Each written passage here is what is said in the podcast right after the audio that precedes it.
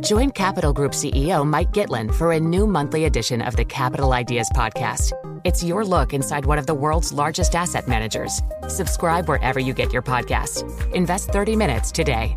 American Funds Distributors, Inc. What could you do if your data was working for you and not against you? With Bloomberg delivering enterprise data directly to your systems, you get easy access to the details you want, optimized for higher level analysis, and financial data experts committed to helping you maximize your every move. Our data is made for more, so you can show the world what you're made of. Visit Bloomberg.com slash enterprise data to learn more. Bloomberg Daybreak Europe, weekday mornings at 6 a.m. on London DAB digital radio and on demand via the Bloomberg Business app and BloombergRadio.com. New study by the Institute for Fiscal Studies saying that government departments will need an extra £44 billion to cope with the effect of soaring prices.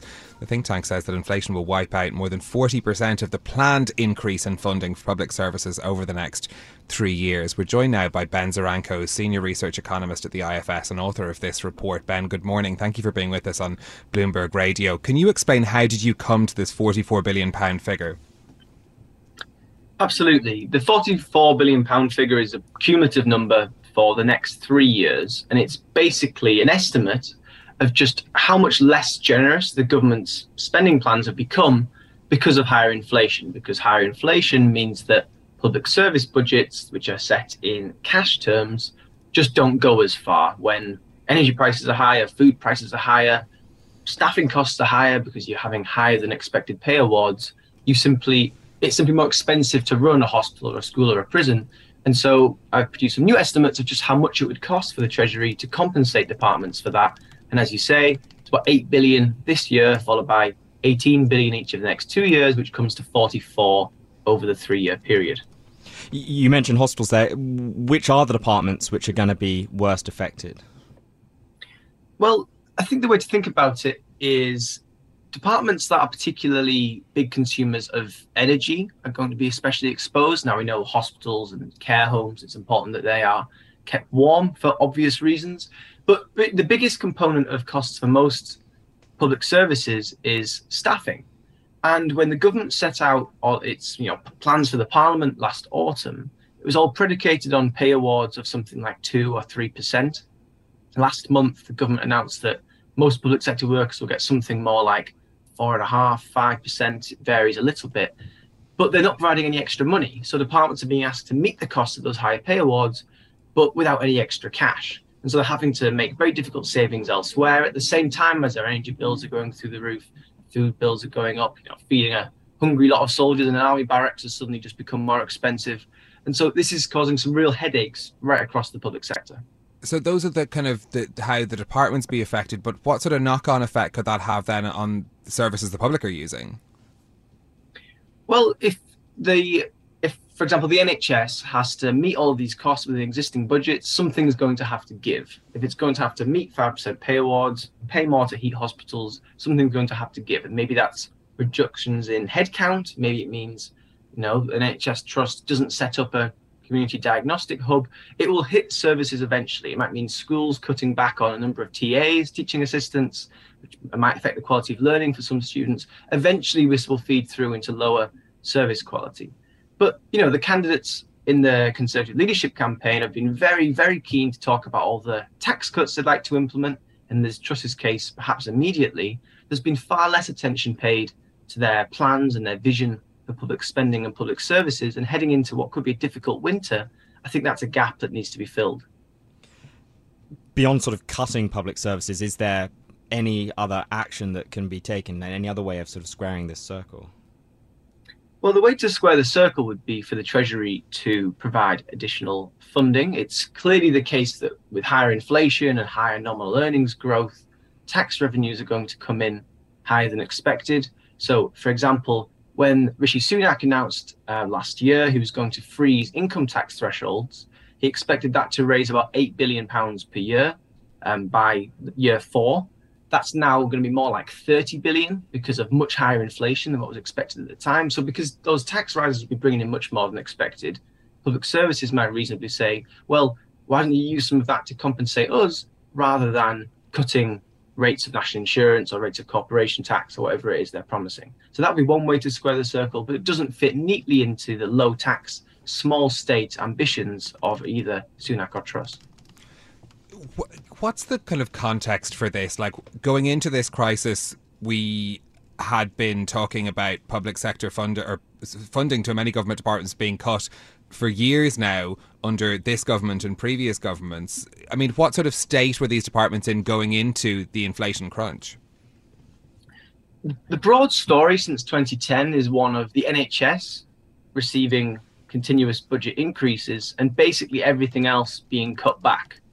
Now, those cuts sort of halt, came to a halt in around 2017 18, and those most departments have seen budget increases since then. And at the last election, you had Boris Johnson promising 20,000 new police officers, more hospitals for the NHS, you know, an end to austerity. And so departments were finally set to receive some fairly healthy budget increases, not enough to offset the cuts of the 2010s, but enough to sort of keep them keep them growing and keep them perhaps uh, you know the heads above water.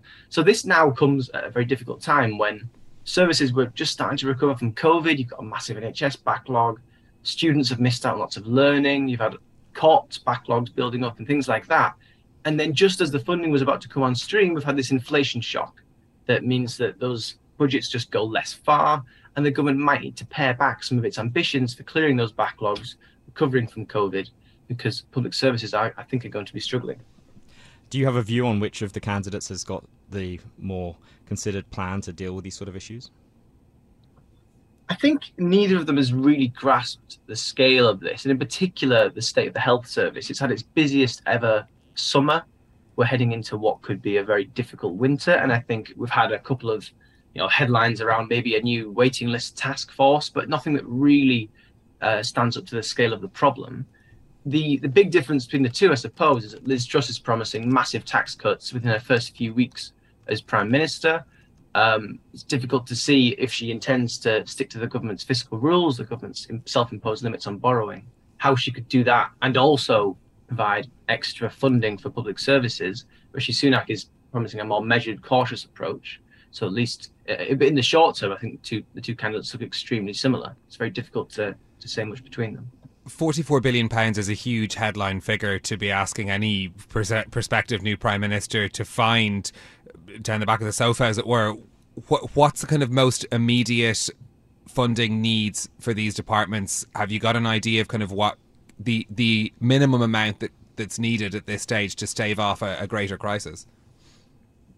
I think that'll vary from department to department. So it, we know for example that schools were receiving quite a big budget increase this year, so they might be able to manage just about without too much in the way of extra money. We know that the NHS are saying that to meet the extra unexpected costs of their pay awards, they'd need something like 2 billion extra this year, never mind whatever they need for extra energy bills and so on. I've estimated that across government as a whole, it might be something like 8 billion pounds this year, which is a big number and is not to be not to be sniffed at but is dwarfed by the 30, 40 billion pounds of tax cuts promised by Liz Truss. It's actually smaller than the extra tax revenue we're expecting just from Rishi Sunak's freeze to income tax threshold. So this definitely could be managed within the, the grand scheme of things. But it would, of course, mean if you're spending 15 billion pounds a year extra on public services, that's 15 billion pounds a year that you can't spend on tax cuts. And that may be the difficult thing for the new Prime Minister and the new Chancellor to swallow. Bloomberg Daybreak Europe, weekday mornings at 6 a.m. on London DAB digital radio and on demand via the Bloomberg Business app and BloombergRadio.com.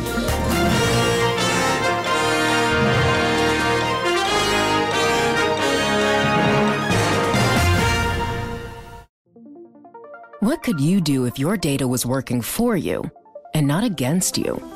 With Bloomberg delivering enterprise data directly to your systems, you get easy access to the details you want, optimized for higher level analysis, and financial data experts committed to helping you maximize your every move. Our data is made for more, so you can show the world what you're made of. Visit Bloomberg.com slash enterprise data to learn more.